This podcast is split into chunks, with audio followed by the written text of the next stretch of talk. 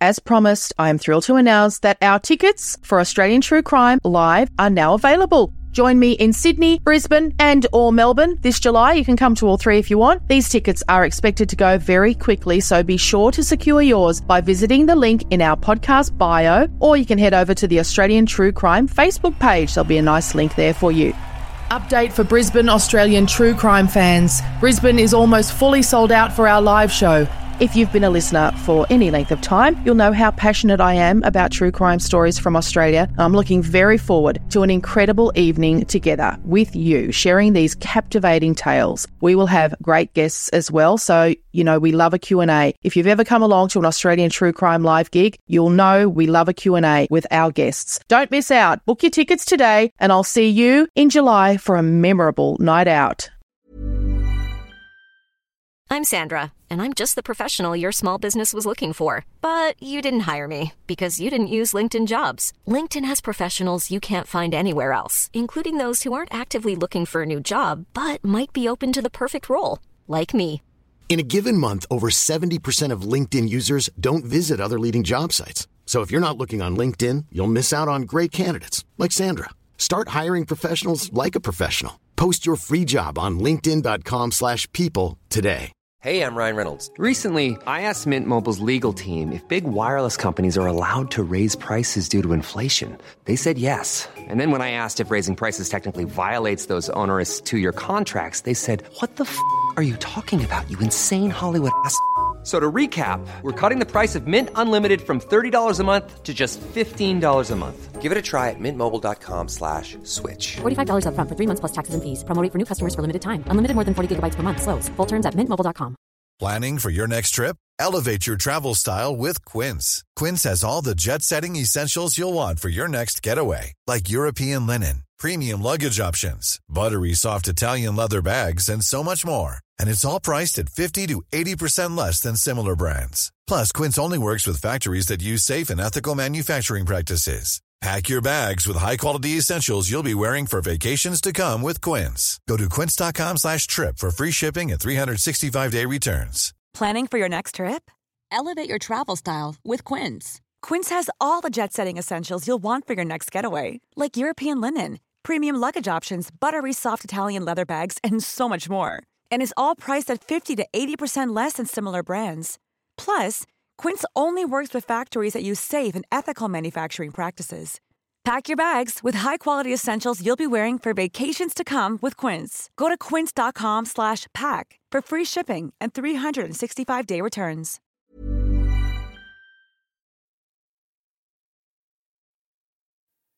We acknowledge the traditional owners of the land on which this podcast is recorded. We pay our respects to their elders, past and present, and to Aboriginal elders emerging.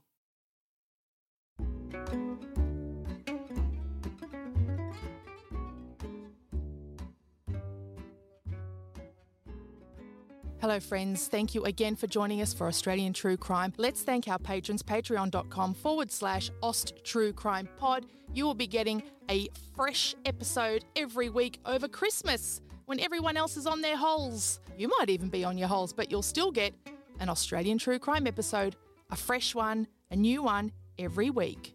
No gaps, no breaks for you. Oh, I forgot to make these fonts bigger. Michelle Houghton. And you've given me a helpful pronunciation. Thank you, Michelle. Darian Reed. Emma Miller. Sab. S A B. Love that. Seely Dragovich. Love that. Brooke. Nicole Harrison. Not that I don't love Brooke. I feel like I need to go back and say that. Brooke, love it. I used to have a friend called Brooke down the road. She told me how babies were made, but she was wrong. It involved fingers. Wrong. Well, sort of wrong. I mean, it can. Sorry, that is way off topic.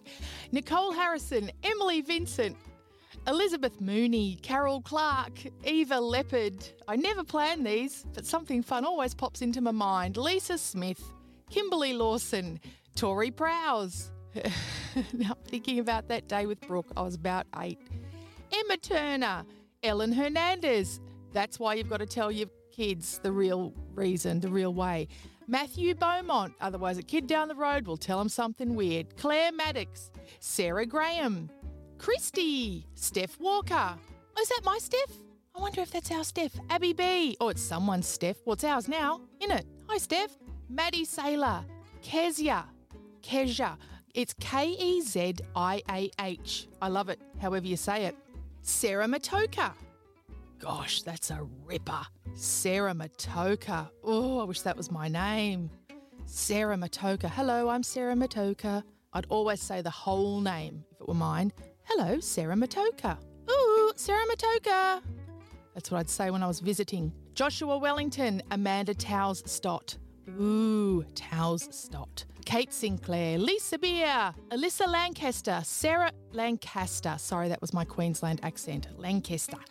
Alyssa Lancaster, Sarah Moon, Carolyn Marshall, and a special cheerio to my friend Kim in London. Hi, Kim. Thank you so much for being patrons. Okay, on with the show.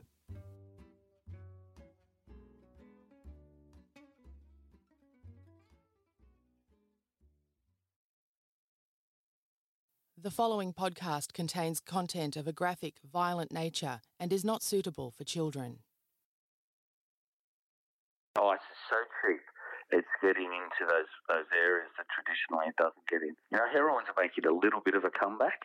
They're starting to pick up more and more importations of heroin. Remember, just before the cocaine era was heroin. Remember, the people were shooting up and dying in the streets. You know, you had the Smack Express, the train out to Cabramatta, where everyone would get their heroin because it was half the price of what it was in King's Cross. So we don't have that sort of open use of drugs at the moment, but in parts of rural New South Wales and the rest of the country, it's terrible. And even parts of outer parts of Sydney. So I don't know how many murders I've had to write about over the last seven or eight years where it's been ice has been a factor. You know, you just you go to the courts. You just go to the courts and sit in a court, any any court in Sydney, and go there for a day, and you'll just come out and you'll have you know predominantly everyone in that court system is there because of some sort of drug related matter, invariably now it's ice. Decent people killing their, their relatives.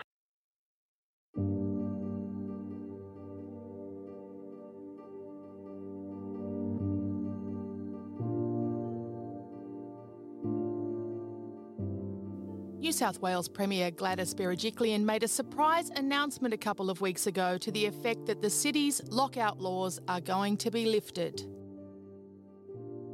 She said it's time to enhance Sydney's nightlife. Of course, there's been a lot of criticism about the lockout laws.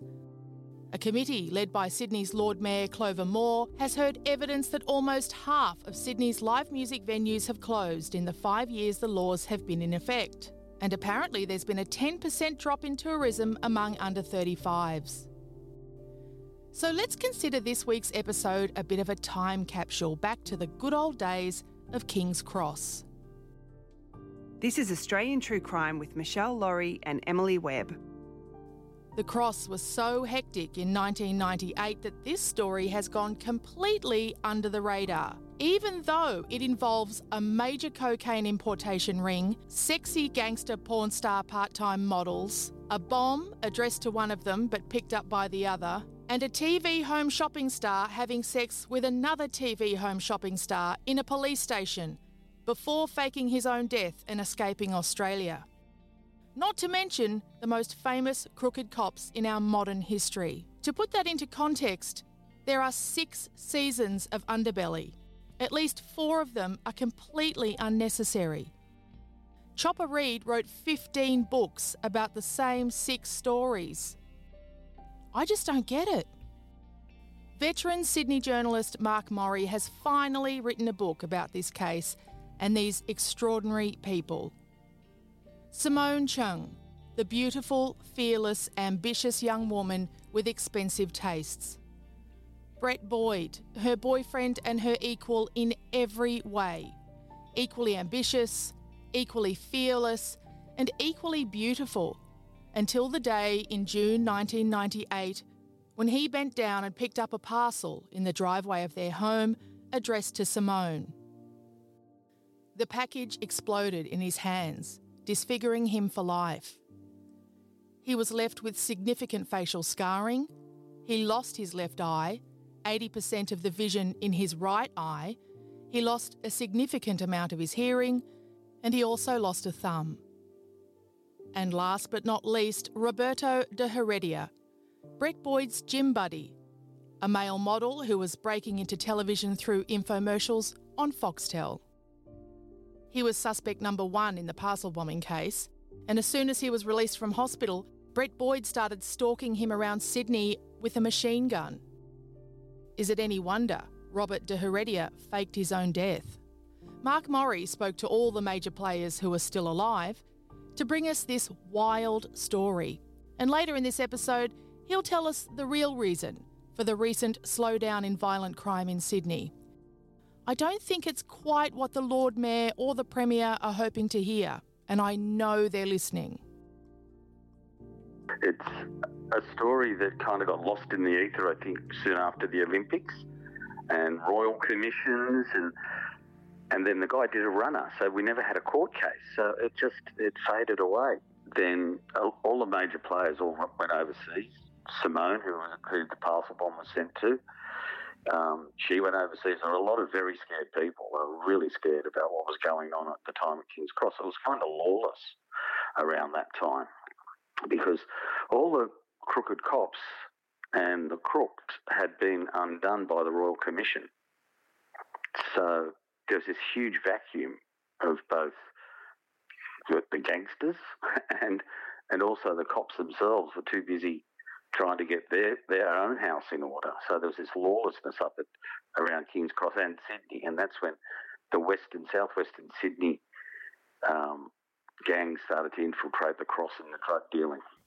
I think it's a perfect time for this book right now, too, because so many people are complaining about the fact that the cross is dead. All we ever see on social media are these photos of King's Cross 10 years ago pumping and King's Cross now deserted. And so here's this book about this terrifying time in the cross when it was, you know, people could get shot and have letter bombs sent to them. And one of those periods we now look back on so fondly, oddly, don't you think? Yeah, yeah, I do. I spent a lot of time up there um, as a crime reporter, and in fact, you know, used to trick a lot with uh, the King's Cross um, detectives, who I'd later found out a lot of them were corrupt, and I had no idea. I was just a naive young guy from the Sydney suburbs who just thought whenever you went drinking with police from King's Cross, you didn't have to pay. um, and I really, really had no idea that how corrupt it was back then. This is just pre before uh, the Royal Commission exposed it all. And then literally the Royal Commission, I just started seeing all these police officers from King's Cross that I knew just being named relentlessly. Um, and as I said, at that time, the, the, the Bayehs who ran the cross and had done for quite a while with the protection of the police, they were also locked up. So it was wide open for someone like you know, Brett Boyd had these big plans to start dealing massive amounts of cocaine uh, with another guy called Leroy Stolzenheim and they thought that they could make it big. But at the same time, one of their good friends was Robert de Heredia, a TV star. Now, there's no suggestion that he knew about the drugs, but and he claims he didn't. And these three guys were inseparable friends in the nightclub scene. Uh, and then, obviously, there's suggestion that there was a, a, a major drug rip-off that Brett had ripped off uh, possibly Leroy Stolzenheim and maybe some others. And he was basically in hiding at the time when this bomb was sent to his girlfriend. And the reason it was um, addressed to Simone was that was because they believed he would pick it up. He wouldn't have picked up anything addressed to him because at that time he was absolutely paranoid.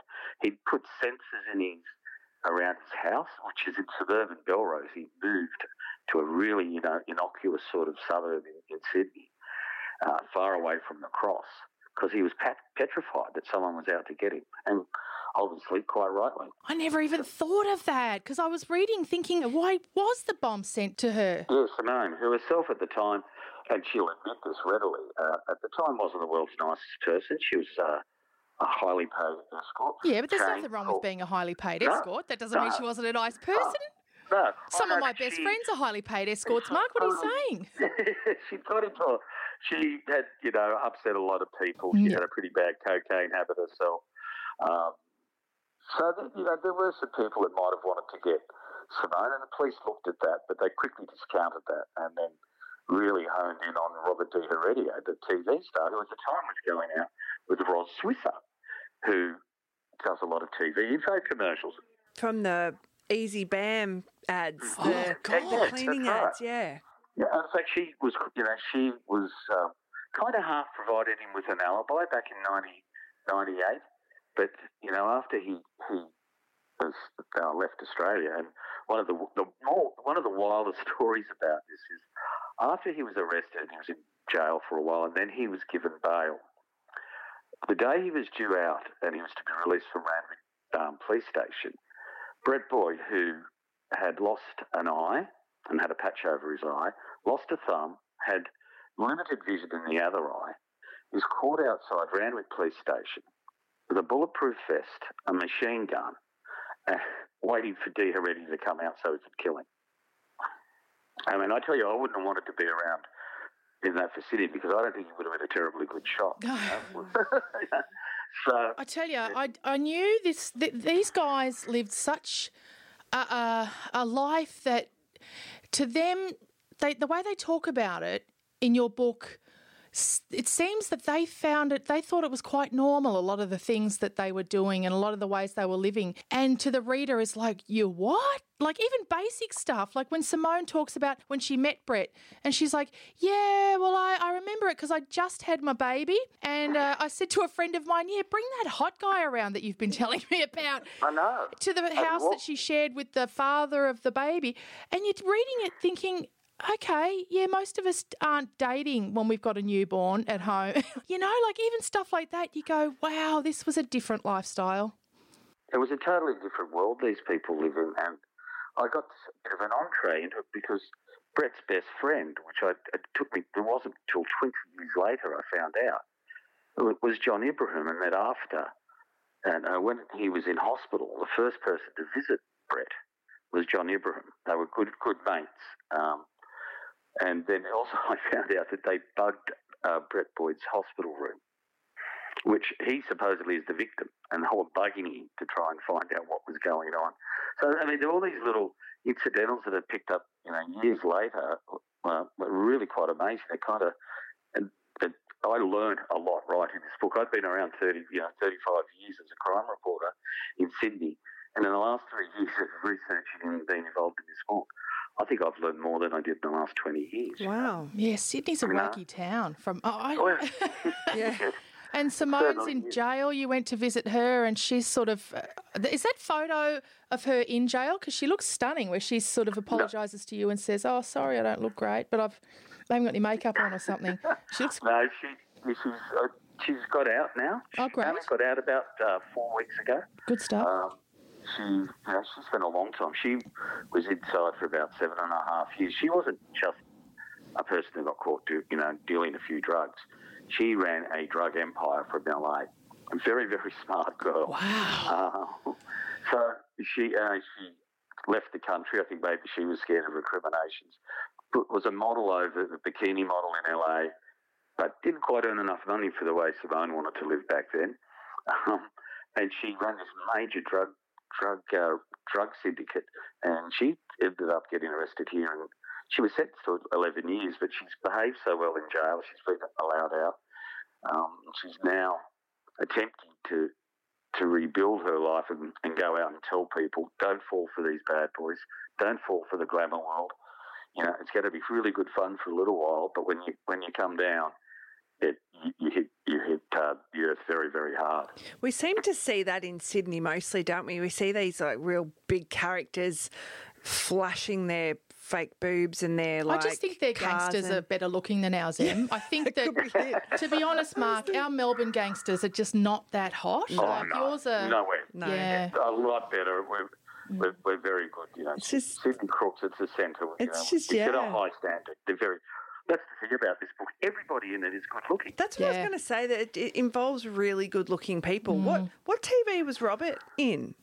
He was on um, a Fox TV, mainly doing the shopping centre, Oh, the shopping. sh- that's how he show. knew Roz. That's how he knows Rosbach. Of And that's- course, that's- that's it. that- Yes. That's how they met. He um, he would repeatedly say in court a couple of times how he was very good friends with uh, the late Don Lane, who won low, gold Logies.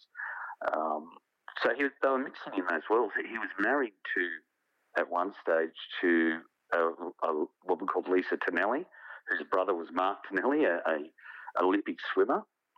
Um, so I said the, the the, the cast of characters like this, I, you couldn't make up for a Hollywood script. It's all tits and teeth, your underworld. Oh, it's fabulous. It yeah. It is. And then in open court, just when they retried them, uh, poor old Roz Switzer, who was very, very brave to, to, to take Yeah. the stand 17 years later and say, you know what, I really didn't tell the truth all the way back then.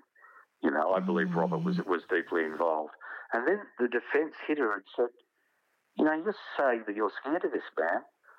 Didn't you have sex with him in Manly Police Station while he was in custody? Oh, Oh. And she admitted that she did. It was a pretty cruel thing to do, but they wanted to try and discredit her. yeah. So, and she turned around and, and and they said, well, you know, you, you don't talk about this much. And she said, well, it wasn't very memorable, which I don't, I don't was I bad. think, yeah, and there was Robert de Heredia sitting over there in the, in the, you know, listening to her basically um, having a go at him that way. But he ended up getting acquitted. He, you know, they found him not guilty 17 years later, despite the fact that DNA on the stamp that was on the bomb matched his, despite the fact there was a fingerprint found uh, on a Australia Post envelope that was used also in, in getting some, getting Brett to pick up the bomb. Well, He explain to us how he even fits in. We haven't even discussed how. So you've got this glamour couple. You've got Simone, who's hot as hell, and she's mm-hmm. rattling around the house with her DJ boyfriend. She's got a newborn, so she says, "Right, it's time for me to get back dating." And then she says to her friend, friends come over, and they've told her about this guy who's so hot. So she says, "Oi." Get him round here. I want to meet him. So he comes around. They start dating, and then they have big plans. They've got the same ambitions. She says that's what she really liked about him. They sort of shared ambitions and dreams, and so they got moving on their drug empire and all that sort of stuff. Where does Robert de Heredia, the TV guy from the shopping channel, where does he fit into all of this? And we'll hear the answer to that question after the break.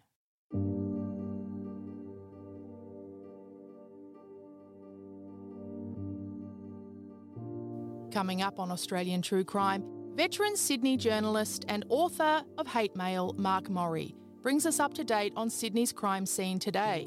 But first, how A lot can happen in the next three years. Like a chatbot may be your new best friend. But what won't change? Needing health insurance. United Healthcare TriTerm Medical Plans are available for these changing times. Underwritten by Golden Rule Insurance Company, they offer budget friendly, flexible coverage for people who are in between jobs or missed open enrollment. The plans last nearly three years in some states, with access to a nationwide network of doctors and hospitals. So, for whatever tomorrow brings, United Healthcare TriTerm Medical Plans may be for you. Learn more at uh1.com. Hey, it's Ryan Reynolds, and I'm here with Keith, co star of my upcoming film, If, only in theaters, May 17th. Do you want to tell people the big news? All right, I'll do it. Sign up now and you'll get unlimited for $15 a month in six months of Paramount Plus Essential Plan on us. Mintmobile.com slash switch. Upfront payment of $45 equivalent to $15 per month. Unlimited over 40 gigabytes per month. Face lower speeds. Videos at 480p. Active Mint customers by 531.24 get six months of Paramount Plus Essential Plan. Auto renews after six months. Offer ends May 31st, 2024. Separate Paramount Plus registration required. Terms and conditions apply if rated PG. Planning for your next trip? Elevate your travel style with Quince. Quince has all the jet setting essentials you'll want for your next getaway, like European linen, premium luggage options, buttery soft Italian leather bags, and so much more. And is all priced at 50 to 80% less than similar brands. Plus, Quince only works with factories that use safe and ethical manufacturing practices. Pack your bags with high-quality essentials you'll be wearing for vacations to come with Quince. Go to quince.com slash pack for free shipping and 365-day returns. Did clean cut aspiring TV star Robert de Heredia come to be suspect number one in the parcel bombing attempted murder of Brett Boyd, an accused underworld enforcer who would end up stalking him around Sydney armed to the teeth with automatic weapons? He, he was at City Gym, which seemed to be the hub of all activity back then. It was a 24 hour A gym. Yeah. well before everything was 24 hours. Um, and he met uh, Brett Boyd there and Le- Brett and another guy called Leroy Stolzenheim, who was Brett's best friend. And they just became very good friends. Now, in the court, the, the motive that they suggested that why de Heredia attempted to kill Brett is that Brett had ripped him off for $80,000 that he'd given him to start up a porn internet business with Simone as the guest star, as the starry role. And that that was why Brett told the police, he said, oh, look, he wants that money back off me and I wasn't going to give it to him. That was the motive. And now Di denied that totally. He said, look, I had nothing to do with it. There are other suggestions. John Ibrahim believes um, that there was a big falling out because of jealousy, and Brett apparently went and destroyed a house that the three of them shared up at the Hawkesbury. He, um, but there were drugs there that Leroy had perhaps put there, and Brett went and ripped it all, ripped it all off, and then burned the house down. So, you know, no honour amongst thieves. That was one theory. So there's a lot of theories that have been presented. That the police only could work with what they had. And they were told by Brett Boyd and supported by Leroy, who is dead. Brett is dead. He committed suicide in 2010. Um, I don't know if you've seen those figures. He, after the, the bombing, he became quite an imposing figure around Sydney because he, he, he was a, a huge man, incredibly. He got his fitness back even after the bomb. And uh, he would be wandering around town with his patch. He was like a modern day pirate. And his glove. And his glove. Yeah. Face yeah. was a bit messed up. He had a scarred was, face, and so it was yeah. a very different look to the pre-bomb look, wasn't it? It was, and he just became obsessed with trying to find who was responsible. He believed it was de Heredia. de Heredia, you know, obviously fled the country saying he'd feared for his life. And de Heredia, the way he left the country, showed that he was an incredibly uh, resourceful man as well. It wasn't just a, a, couple of drops of blood found in an abandoned an, an abandoned car. He had got someone to help a nurse to draw blood over a, a period of time, so he had quite a stash. So that when it when he put it in the car, the police didn't go, "Oh, looks like someone's cut themselves." They're saying the amount of blood loss here would result in someone being dead. So there's some pretty smart smart uh, plans went into that. Um, and then he, he was on the run for 17, 18 years. Good Lord. He was over, um, he had about five different names. He was in Spain predominantly, living, uh, uh, living a very, very good life. So I think he was saying he was a financial trader. Um, and he lived on the coast. Did he marry children? He married. Uh, he had a child, Cecilia Yates, another Sydney woman. Um, so, and he was flicking back backwards and forwards between there and England under all these false passports until a couple of detectives from Sydney found the old box and they were moving, moving stations. And they see this box and it's the old bombing. And at the same time, another detective had run into a guy who was ready to retire who said, You know, there's this case that I worked on in 98 and you should have a look at it. And the guys opened the box up, um, got in touch with the authorities over in England, and eventually uh, Di was arrested when he went to England under a false name. They went over and brought him back, and you know, three years later, he eventually beat beat the charges. Wow. What was going on in Brett Boyd's life when he committed suicide? Is that is that surprising to you? It seems. No. Oh, um, really? Because he, you've got to remember, this was a a, a highly ambitious man, mm. highly motivated. Uh, he was incredibly good looking. Mm. He was a male. He was a part-time mo- model as well as a, a fitness instructor. His looks were gone. His dreams were shattered. He was. He felt everybody was looking at him. He had a disfigured face. Um, John Ibrahim said to me. He said, "I watched him just disintegrate. He, mm. he started smoking heavily. Became so depressed, and on top of the fact that he what had happened to him physically, not to have the person he believed had done it to him not come to justice. Um, well, first of all, he wanted to hand out his own justice, which was with the machine gun that he was going to kill him with. But then when the law failed to carry it out, as far as he was concerned, it just drove him to distraction and eventually killed himself in, I think, 2010 on, on Australia Day. Was he still using a lot of cocaine and stuff at that time?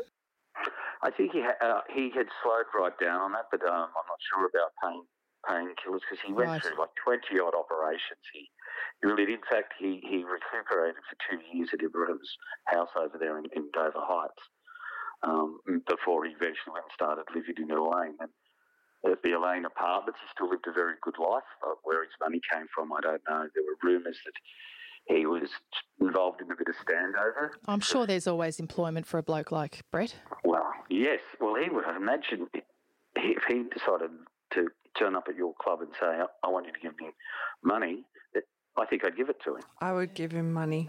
So it was, yeah, that was eventually what happened to him. And that was another problem for, for the court case. Um, as one person said to me, the only way you're going to find out what happened is to have a seance, you know? Because um, Leroy, the man who pointed the finger at de Heredia, is, was dead. He died um, from um, a, a cancer in 2006. He was dead. Brett Boyd was dead. Simone said she was too drug affected to remember anything really around that time, so she, she didn't even give evidence. Um, Roz Switzer had changed her her story, so that was what the defence really honed in on.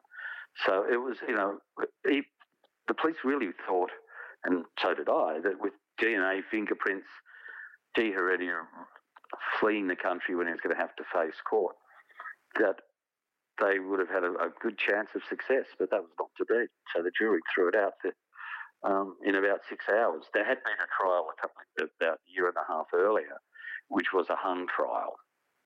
Um, and then they had a retrial, and, and they came in after six hours, found him not guilty. So, for all intents and purposes, it's still an unsolved crime. So, what's he doing now? I know he was escorted from Australia. Was he? Yes, he was deported because he fled the country on a false passport. Oh. He was he was not allowed to come back, so he's over there in England. And last I knew, he was living at his mother's place in London with his his mother, um, trying to figure out you know whether he, whether he's going to go back to Spain. I'm not sure what he's going to do. He doesn't talk to me.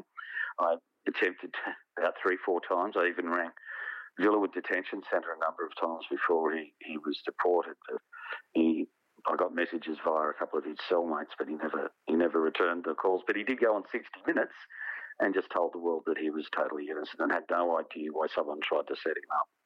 Mm. And isn't John Ibrahim such a fascinating character? yes, he is. And as I said, I never in the book uh, I said how I'd never had anything to do with John Ibrahim apart from a few letters from him and his family members, lawyers threatening to sue everything I wrote about mm-hmm. them. Um, so I was surprised when he actually, when he found out I was writing a book about Brett, that he agreed to talk to me. Um, know, I was, I think he was a bit wary, but I, in the end, I found him, you know, so helpful. Mm. Um, we, and he, as I said, it was this halfway through, about after about twenty minutes, he, we were just having a coffee and chatting, and he's very, very personable. And then he said, um, "Do you have a driver's license?" Current driver's license? I said, yeah, I do. He said, I can have a look. and I passed it to him, and he just put his phone out, went kitching, took a photo of it. I'm thinking, yeah, now he knows where I live.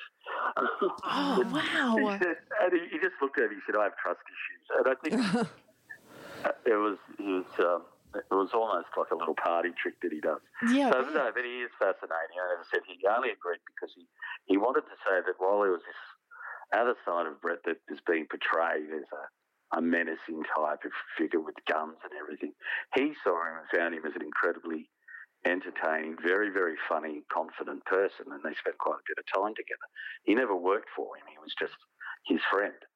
He looked um, like a fun-loving guy in the photos, you know, before the the parcel bomb. Like he looked like just a guy who's loving life. Yeah, as a young guy. Looking, yeah, those you know, photos. Good-looking well, guy. Hmm.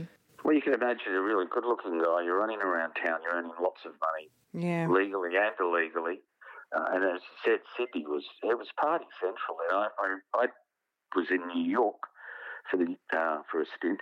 I came back to Sydney, and Sydney Sydney partied a lot harder than New York. It was twenty four seven. You could go out around the clock, whereas even in New York, it shut down at four four a.m. And Brett was part of that life. Um, Simone was part of that life. Uh, and there was money being made all over the place. And as I said, there was a police force more obsessed with finding cooks within the police force than the cooks on the street. and you know, they were making hay while the sun was shining, a lot of those guys. And it's funny, the way you just said that John Ibrahim described Brett is the way people who know Ibrahim describe him to me. I, I don't know if you Yeah. found him that way. People describe John Ibrahim as, you know, I know a lot of people think he's, uh, you know, this and that, and I'm not going to repeat what that is, but actually, he's very personable, very fun, very funny guy. Yeah, oh, hilarious. You know, I was with him last night at the Sydney Crime Writers Festival because he won uh, an award for, for his book, Last King of the Cross. Yeah. and he presented it to the because it was the first award, and he presented the, the award last night to um, Hedley Thomas from Teacher's Pet. Oh, love Hedley. Uh, yes, so, so I got a photo of Hedley and John together, and he, he's very proud of that book. And as you said, he's, he, you read that book, and it's not a gangster book just as such, but it, behind it is this guy incredibly driven to succeed. And it just so happens it was nightclubs where I think he was surrounded by a lot of unsavoury characters. But then I think he would say, had he been in the TV world or the trucking world or wherever, he would have owned the TV station. That's Yeah. just the way he, he he was the way he's wired. He's incredibly ambitious. Um, but so I was very grateful for that he helped me. And Simone, going and visiting her in jail, Mm. opened my eyes. And she, she explained a whole lot of what was happening in and around Sydney around the time and in that world. Um, so it's quite extraordinary. And even the one of the de Heredia's girlfriends was a girl called Camilla, who before the bomb he had dated. And lo and behold, I, I, she was in court. And then just recently, Damien Flowers, uh, one of Australia's great racehorse trainers, has just been arrested and charged for importation of cocaine. And his partner is Camilla, who was that of Robert de Heredia.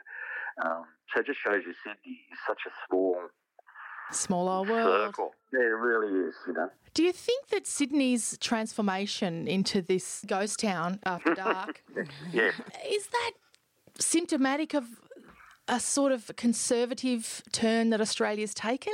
Is that just me? No, I, I, well, I think um, Sydney really just has lost lost the plot there for a little while. We're trying hard to get it back, but it was party town. You know, as I said, I, I would be in New York, and even when I tell them about the crimes that you know they they would like oh, almost be a little bit condescending. Oh, it must be pretty pretty exciting for you to be here in New York reporting on crime. And I went, yeah, well, you know, I did report on the bikie massacre where we had several guys just shot in a car park at a pub.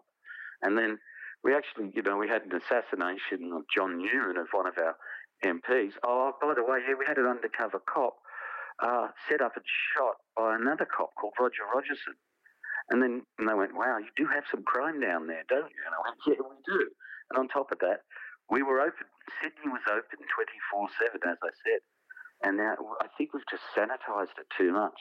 And as you said, it, it seems to be a sweeping movement throughout Australia of not just of, of nightclubs and everything, but you know, not girls aren't allowed to wear their bikinis between to show what round it is at a boxing match. We saw, you know, that's that sort of conservatism. I'm finding it's really restrictive on how our young people are going to grow up. A lot of people talk about um, New York in that way, that New York's been so sanitised that, you know, they talk almost fondly of the, the really hectic 70s and 80s. I talk fondly now of, of Sydney in the 80s and the 90s, even early 2000s. Um, but it, you know, we did have to bring it back. You know, King's Cross was a little bit out of control. It was New Year's Eve every Friday and Saturday night. Yeah. Um, and I talked to the coppers up there, and they just went, "It's just too hectic. You know, it's just there's too many people in a, s- a small place, a part of town. You know, everyone was just there, and everybody was off their heads. So now I think we've just distributed it a little bit around the suburbs. So, Okay, well, that's what I was going to ask you. As a crime reporter, do you think there is less crime in Sydney, or do you think it's just in different places? I think no, there is there is less crime. Um, even, but there's because there's there's a, a calmness in the underworld at the moment because they are all making so much money. Like no one's they're not fighting over terror, and that's that's been told to me by by the crooks and by organised crime. What out of? What, what, out- what are they making money out out of cocaine, meth- methamphetamine, cocaine. The amount of money being made is just ridiculous. The amount of drugs in this city is off the Richter scale. like never seen before. Um, but because all the groups are all making money, they're not fighting as much. Um, and there was the police have been very good. They've taken off a, a couple of killing. crew. There was a killing crew, literally out there going out and just doing hits for, you know, for for drug dealers and everything like that. What, like a freelance freelance crew? Yeah, freelance. For... Yes, freelance crew. And I can't really talk too much about it because there's still some um, court cases pending. But the police locked up this crew, and and there are some others. So we haven't really had a, a gangland hit here for about 18 months. And the last one was Mick Hawi, who was a former Comanchero. Up, and, up, but before that, there were, you know, there were a good half a dozen of, of gangland executions and murders around around Sydney. But it's all calmed down now because the police have taken off uh, taken off the streets quite a few of the main players, and the ones that are left have figured out that we're all making money. Let's just keep it nice and calm, and that way the you know the police can't have anything to get onto us. You know, as well as that, the bikies have been crushed, literally crushed by New South Wales police. So they have to go to they have to go down to Canberra to have their meeting now, and they put their they put their bikes in trucks, and then get down there and then put on get all dressed up as bikies again because they're not allowed to do it in Sydney. It's kind of like going to fancy dress parties. Um, For Queensland, right? So they're not allowed to go to Queensland or Sydney? No, or Melbourne. Mm. Um, I did go, so the um, Bandidos had their last big run was in Tasmania, and it was hilarious. I was on that ferry going over there with them, not with them, but I was, I knew they were yeah. going. And they all went on there in different bits and pieces. And the minute they were in the, that, the, the ferry, going over to Tasmania, they all went into their, their rooms, came out dressed as Bandidos. and then got on their bikes and roamed around and had a big meeting in Tasmania, then came back and put on their civilian clothes and drove off again because they knew that if they rode as a, a group in New South Wales to get down to Melbourne, they were going to be pounced on. So that's helped keep a lot of, of violence off Sydney. The bikies are really being watched closely. But so crime is not is down at the moment, but not drugs. And I think the big thing is that in five, six years' time, when we see all the mental health effects of all oh, the drug addiction yeah. going on, then we'll start seeing, and we're starting to see that sort of problem, all these ice crimes, ice murders. I don't know how many how many murders I've had to write about over the last seven or eight years with where it's been ice has been a factor. You just go to the courts and sit in a court, any any court in Sydney, and go there for a day, and you'll just come out and you'll have, you know, predominantly everyone in that court system is there because of some sort of drug related matter, and invariably now it's us.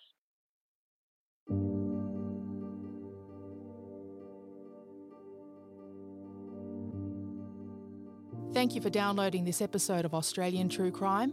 We'll be back next week.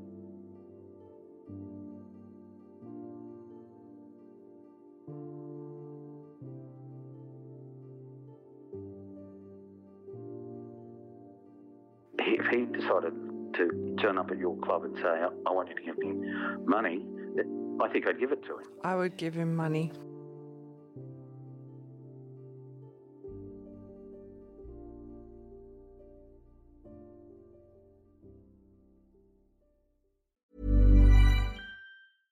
Imagine the softest sheets you've ever felt. Now imagine them getting even softer over time. That's what you'll feel with Boll and Branch's organic cotton sheets. In a recent customer survey, 96% replied that Bowl and Branch sheets get softer with every wash. Start getting your best night's sleep in these sheets that get softer and softer for years to come. Try their sheets with a 30-night guarantee. Plus, get 15% off your first order at bollandbranch.com. Code BUTTERY. Exclusions apply. See site for details. Hi, I'm Daniel, founder of Pretty Litter. Cats and cat owners deserve better than any old-fashioned litter. That's why I teamed up with scientists and veterinarians to create Pretty Litter. Its innovative crystal formula has superior odor control and weighs up to 80% less than clay litter. Pretty Litter even monitors health by changing colors to help detect early signs of potential illness. It's the world's smartest kitty litter. Go to prettylitter.com and use code ACAST for 20% off your first order and a free cat toy. Terms and conditions apply. See site for details. Hey, it's Paige DeSorbo from Giggly Squad. High quality fashion without the price tag. Say hello to Quince. I'm snagging high-end essentials like cozy cashmere sweaters, sleek leather jackets, fine jewelry, and so much more. With Quince being 50 to 80% less than similar brands. And they partner with factories that prioritize safe, ethical, and responsible manufacturing. I love that. Luxury quality within reach. Go to quince.com slash style to get free shipping and 365 day returns on your next order. Quince.com slash style. Even when we're on a budget, we still deserve nice things. Quince is a place to scoop up stunning high end goods for 50 to 80% less than similar brands. They have buttery soft cashmere sweaters starting at $50, luxurious Italian leather bags, and so much more. Plus, Quince only works with factories that use safe, ethical, and responsible manufacturing. Get the high-end goods you'll love without the high price tag with Quince. Go to quince.com/style for free shipping and 365-day returns. As promised, I am thrilled to announce that our tickets for Australian True Crime Live are now available. Join me in Sydney, Brisbane, and or Melbourne this July. You can come to all three if you want. These tickets are expected to go very quickly, so be sure to secure yours by visiting the link in our podcast bio, or you can head over to the Australian True Crime Facebook page. There'll be a nice link there for you. Update for Brisbane Australian true crime fans. Brisbane is almost fully sold out for our live show. If you've been a listener for any length of time, you'll know how passionate I am about true crime stories from Australia. I'm looking very forward to an incredible evening together with you, sharing these captivating tales. We will have great guests as well, so you know we love a Q&A. If you've ever come along to an Australian true crime live gig, you'll know we love a Q&A with our guests. Don't miss out. Book your tickets today and I'll see you in July for a memorable night out.